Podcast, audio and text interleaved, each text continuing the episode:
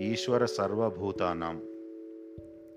ఒక పర్షియా దేశస్థుడు మానవతావాది అయిన అబూబెన్ ఆడమ్ ఎన్నడూ మసీదుకు వెళ్ళటం కానీ ఖురాను చదవటం కానీ చేయక పేదలకు రోగులకు సేవ చేయటంలోనే కాలం గడిపేవాడు.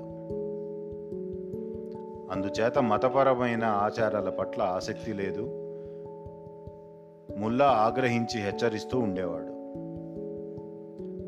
స్వప్నంలో దేవదూత కనపడి భగవంతుని ప్రేమించిన వారు పేర్లు రాస్తున్నానని అందులో అబూబెన్ పేరు లేదని చెప్తుంది.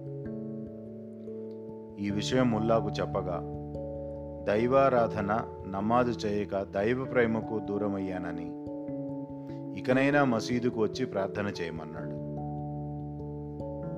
ఎంత ప్రయత్నించినా మతాచారాల పట్ల అతనికి ఆసక్తి కలగలేదు. మరొక రోజు స్వప్నంలో దేవదూత కనిపించి దైవం ప్రేమించి నన్న లిస్టు తయారు చేస్తున్నానని చెప్పింది. ఇందులో నా పేరుందా అని తన పేరుండదనే నమ్మకంతోనే అడిగాడు. తను ఏ విధమైన దైవారాధన చేయటం లేదు కదా? దేవదూత చిరునవ్వుతూ ఇందులో మొదటి పేరు నీదే అంటూ చూపెట్టింది. భగవంతునికి మానవుడు చేయగలిగిన సేవ ఏముంది? భగవంతుడే మానవ సేవ చేస్తూ తోటి మానవులకు సేవ చేయమని బోధించడానికి అవతరించాడు. ఈశ్వర సర్వభూతానం అనే సందేశాన్ని అందించడానికి స్వామి ఈ కథ చెప్పారు.